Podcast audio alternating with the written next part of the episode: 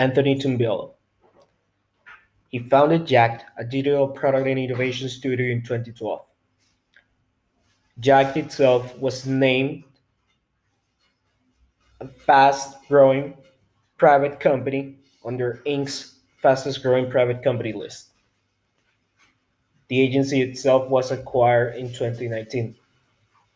In the same year, he created Pulpo Group, a holding company that co-founds, buys, and invests in cash flow generating businesses and assets.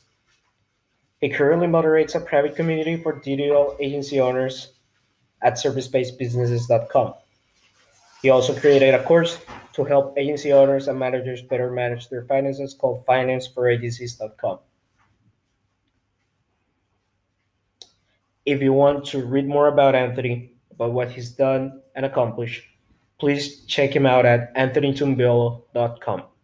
That's anthonytumbiolo.com. This is a trailer for an upcoming podcast called Scalable Services, hosted by Anthony Tumbiolo himself.